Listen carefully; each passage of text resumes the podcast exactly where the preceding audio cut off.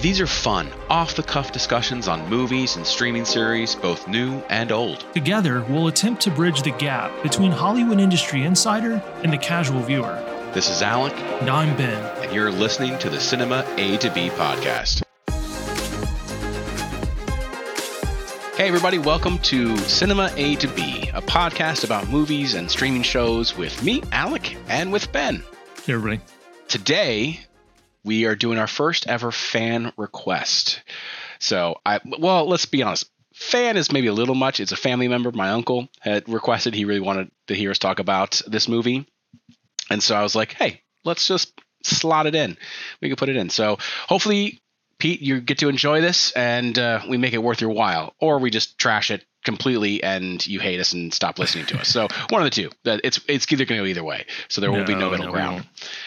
So today, Ben, we're going to be talking about the 1986 John Hughes film Ferris Bueller's Day Off. Oh, a classic. A classic. A, classic, of all 80s classics. It's cool. It's quite good. 86 was a good year. Yeah, 86 was a fa- fantastic year because you got Ferris Bueller's Day Off and you you also got Top Gun in the same year. Mhm.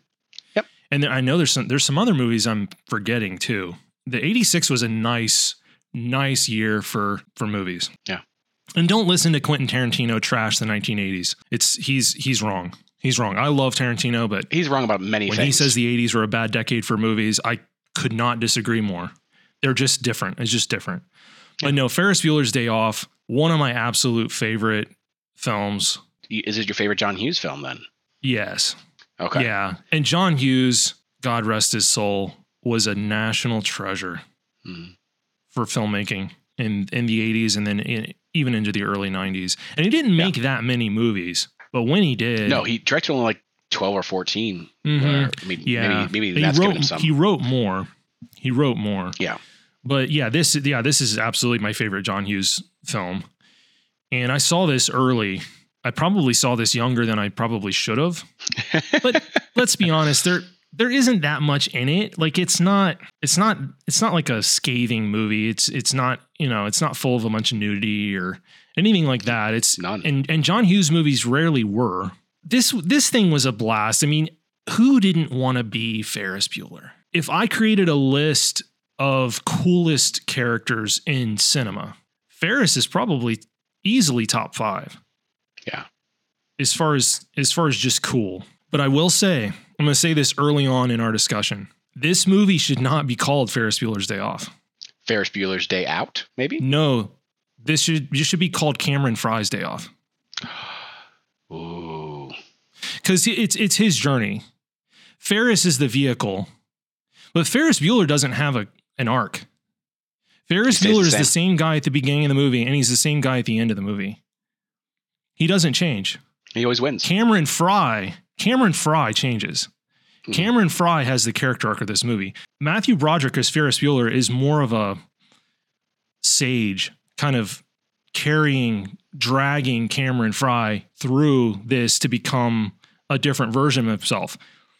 So, like, and that, that goes back into the whole film theory stuff of the hero's journey. And this movie follows that, but it's the journey of Cameron Fry.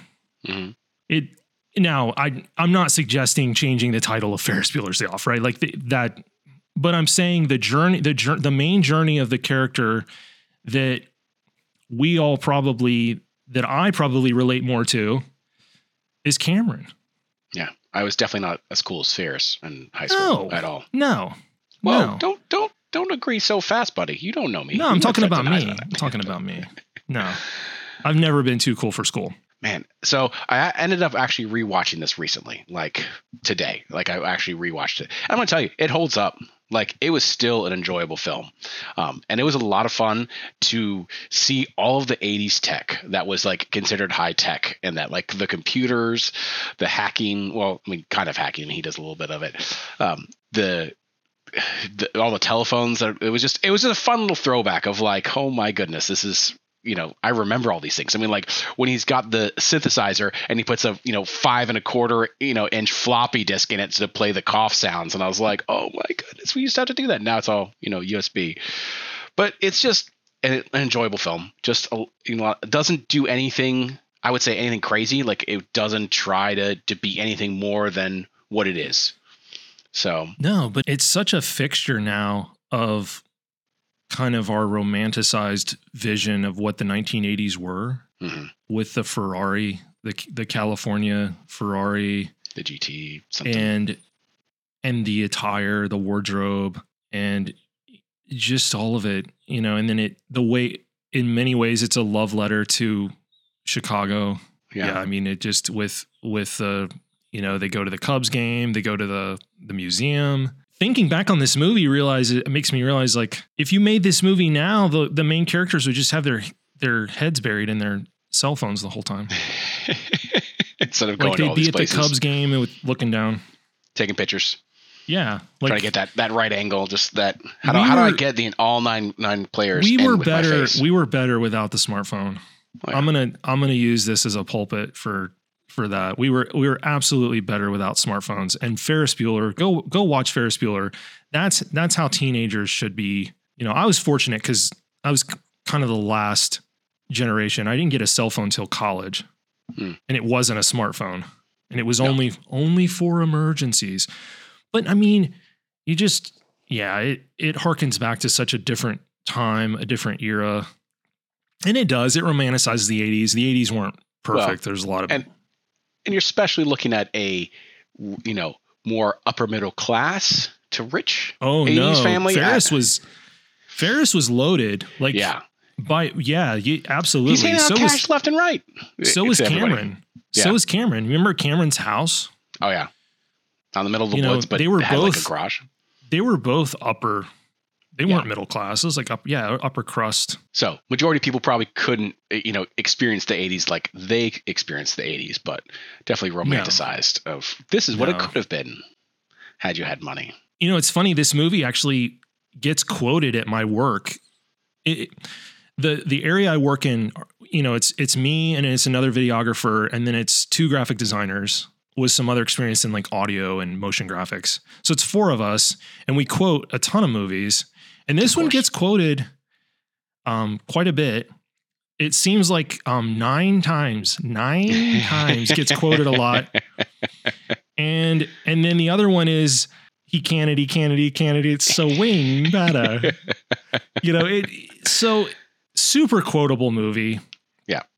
You know, I I will say un, sadly Jeffrey Jones as Principal Rooney, like he he did some really bad stuff, the actor did, and so Mm. it's left kind of a like his his star has a stain on it. But he's so damn good in this. Oh, he's fantastic. Like he's so good. I mean, he's as equally good as the antagonist as Matthew Broderick is as Ferris as the protagonist. Like he's he's his perfect counterpoint in every way. Mhm. And the movie's nowhere near as fun if if if he wasn't Rooney. This is as much fun as you'll have watching a movie. Like I don't I don't think I've ever created that list, right? I probably should. Like most fun movies, and that's kind of a generic term, but way to define them. But this this movie's near the top. This thing just I just have a smile on my face through most of it. Yeah, Alan, it is. It's it's Cameron Fry's journey. Alan Ruck is fantastic. it's fantastic, Adam. When he does all the, the voices of of the different dads or whatever, just every How time. dare you speak to me that way? you know, yeah, he's he's so good. He's so Oh. good. When I watch it, I kind of almost feel bad for for both Ruck and Broderick because they just never they've had Got nice careers. It's like they kind of peaked with Ferris Bueller's Day Off. It was lightning in a bottle. They didn't ever really reach those heights again. I mean, Matthew had a good good career up up to then, but I definitely like I think you're right. He peaked because I mean you had he was War Games beforehand. I mean, but what early 2000s he did Godzilla, which was absolutely terrible. I could not. Yeah, he See him he did. role. He's really good in Cable Guy, Yeah. opposite Jim Carrey. He does a plays he plays the straight man really well. And then I think and then Godzilla was right around was a little later, and and that really hurt his career. Yeah.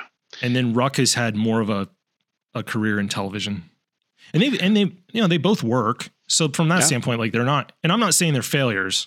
I'm just saying it's tough to come to terms. I think with with peaking that early Mhm. and then kind of chasing the success and wondering, man, am I ever going to make a get attached to a better project than this? Is this going to be it? Yeah. And so far, that seems to be the case. But what a beautiful movie. Though after rewatching it, I had forgotten how long he spends in his house. Like it's like f- almost 40 minutes of the movie. Oh, yeah. Ferris doesn't leave his house. Which is a credit to Hughes to make that interesting. Yeah.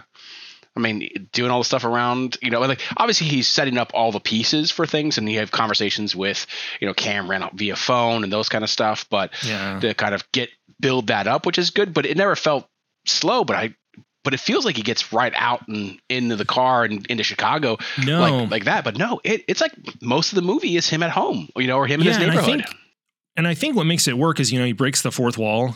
a lot, yeah. You know, he talks, he talks, he's talking to you, he's talking to the camera almost immediately. And when he's in the house. Yeah. And this is the first, thinking back, this has got to be the first movie I ever saw that did that, that broke the fourth wall, where I had a, Mhm. the main character actually talking to me. And so, and, and they pepper that in throughout. So you just feel like this fourth party member to Ferris, Cameron, and Sloane that gets to be with them. Go on the ride with them. Yep. Yeah, and it's so it's so wonderful. It's so wonderful. yeah, and then yeah, it's And It's hilarity just- ensues. So yeah. Yeah, and, and and obviously you got Ben Stein, you know, Oh, fun fact about that. You know. so the Bueller part, the attendant, the roll attendance was supposedly his only dialogue. The rest of the dialogue w- was uh, John Hughes had asked Ben Stein just do an economics uh, presentation because he was a teacher at the time as well or a professor. He's just like just do an economics thing and treat it like a regular class, but just do it, you know, in your in that tone. And obviously it works because it is like I'm, I'm watching it now. I'm just like, oh, this is terrible. This is terrible. When I read that, I was like, oh, that's that's also hilarious. That that's a real lecture. yeah, everybody falling asleep and Yeah. you got that nice cameo at the end with Charlie Sheen yep Just playing just a short much closer part. version to himself than we ever imagined. we thought he was playing out of type, and no, yeah, that's we just, thought he was out of type and no, that's That's just Charlie. He was on a he was on a bender. Came in. John Hughes was like, "Hey, here you go." Well, at this point, then I guess the only Sheen person that he didn't work with was uh, was Martin, was the dad, because obviously uh, Emilio and Breakfast Club, Charlie Sheen here. So, you know, Yeah. I never noticed that before. No, it's well, it's um that, I've got an eye for these things. You do. You really do. The thing the thing with this movie though, you know, it just it feels like a snapshot in time for me. I Mhm. think that's one of the things that works so well. And I don't know that that was I don't think that was the intent, right? I think they're just trying to tell the story of of these teenagers. But the more time that's passed, it, the nostalgia factor just seems to grow for me. Right? It, it's almost even the story's sort of in the background now and it's more like you said it's it's just this awesome snapshot into mid 1980s americana Yeah.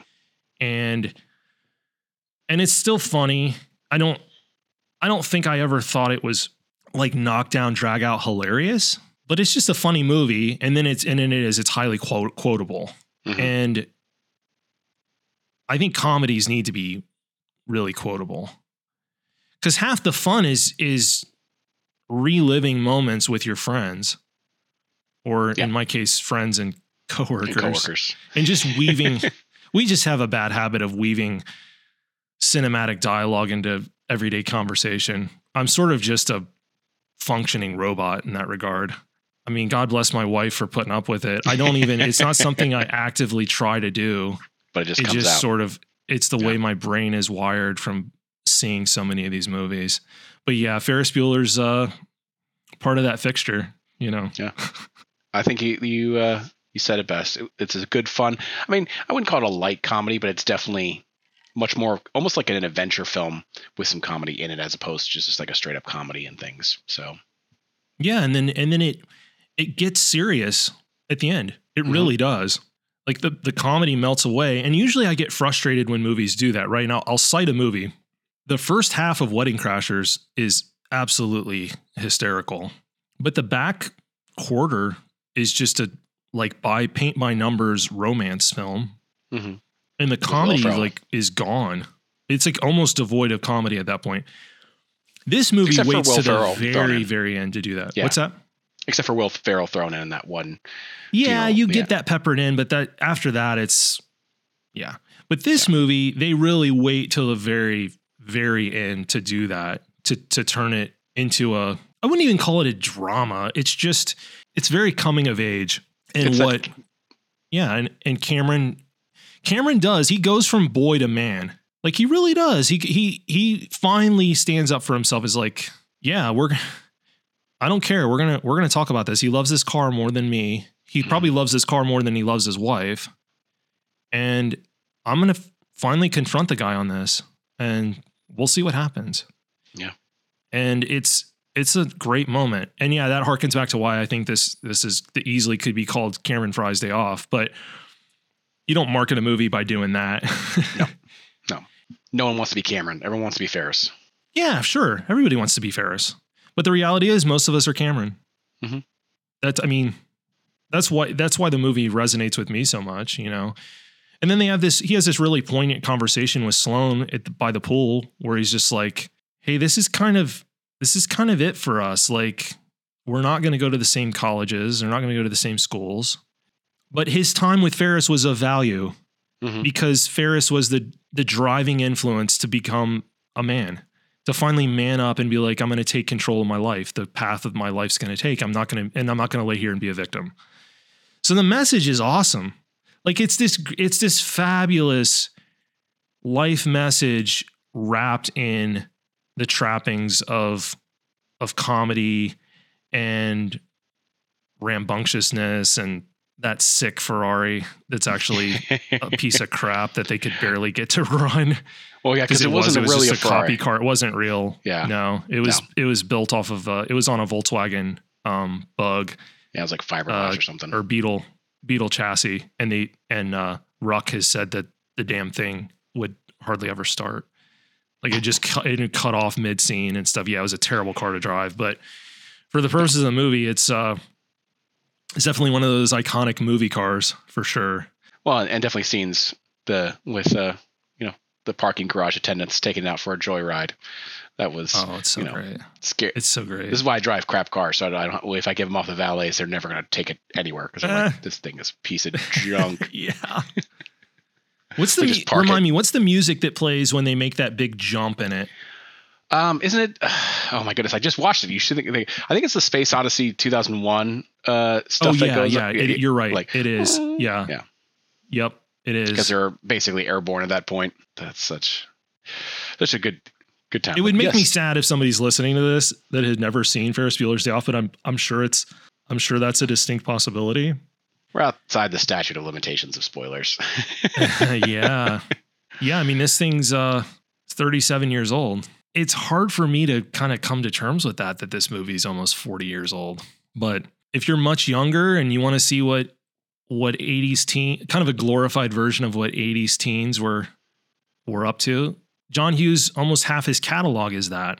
yeah, I think he just he wanted to relive his high school years or kind of revisit Yeah. that time period. I think he was one of those who definitely kind of was nostalgic for all of that time period of being in high school. I mean, you have this, and then I would also say the the flip side of that coin is like Breakfast Club, where you have to deal with a lot more of the, you know, drags is not the right word, but the underbelly sometimes of of high school and things of that sort. As well you get yeah you get the full you get the full spectrum of cliques and groups and social and economic classes in breakfast club that's its Yeah. its strength you're not going to get that with ferris like we've said they're they're basically middle to upper middle class Oh, yeah, and easily.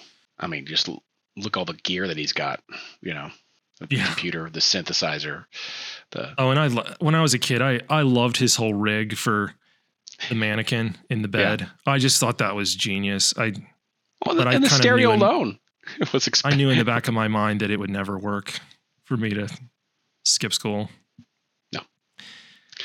Oh, and I his uh, once. I got and his parents, the actors, the actor and actress that plays his parents are so, so good. They're so good. so trusting of Ferris, so oh loving. of yeah, they. Just, and I I loved the um because I've seen it play out with friends of mine growing up, but I loved the whole two tier system of parenting that exists with how they treat Ferris versus how they treat his sister. Yep. Because I I had that growing up, except it was uh, flip flopped.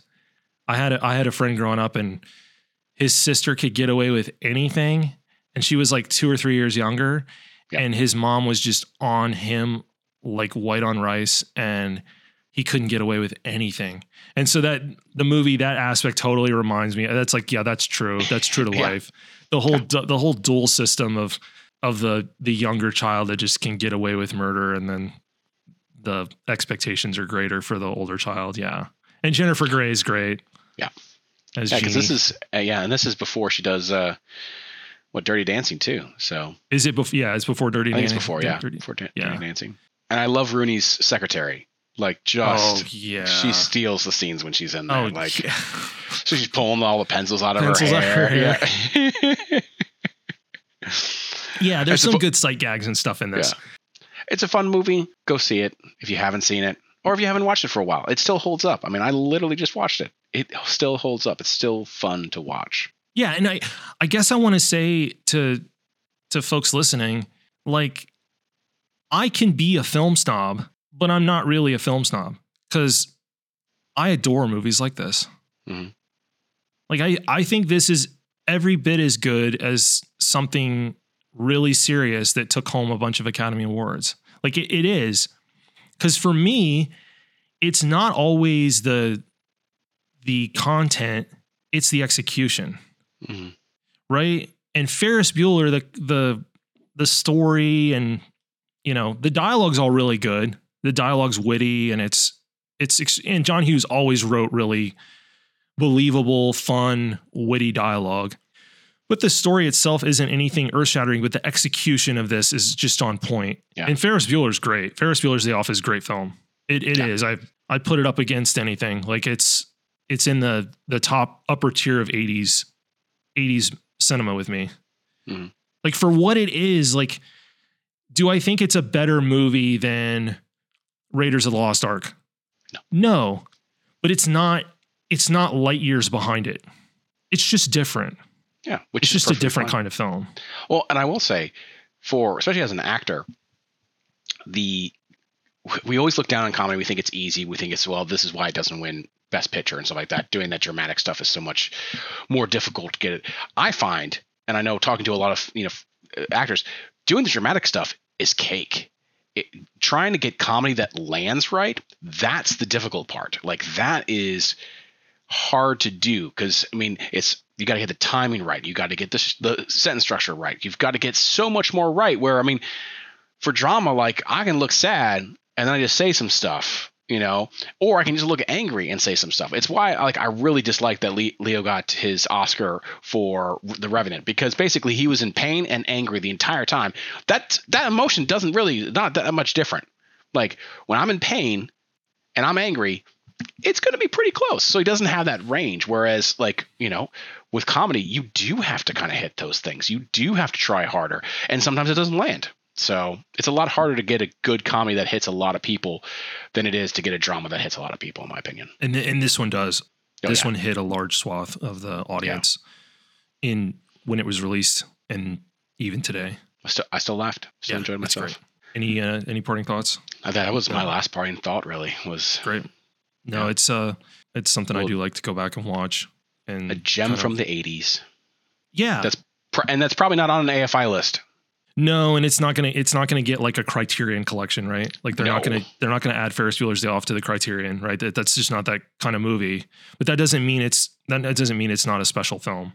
No. because it is. Well, I thank everybody for tuning in to another episode of Cinema A to B. We're rolling right along, dropping episodes every Monday. Every Monday. Every Monday. Catch us on our YouTube site. So Yep. at Cinema A to B. Um, we're also on Instagram and Facebook, also at A- at Cinema A to B. Come join the conversation, like our stuff, subscribe to our stuff. You know, do all that fun stuff that you're supposed to do to something that you listen to. Yes. If you listen audio only, please leave us a review. Please, if it's good, if you it's bad, if you don't like it, don't you know. Just- yeah, just- you know just only No, only pitching the five star reviews, right? Like don't don't give us a one. You know, um, we think thanks everybody for listening. We will uh, we will catch you on uh, Next week. on Mondays. All right. Appreciate you.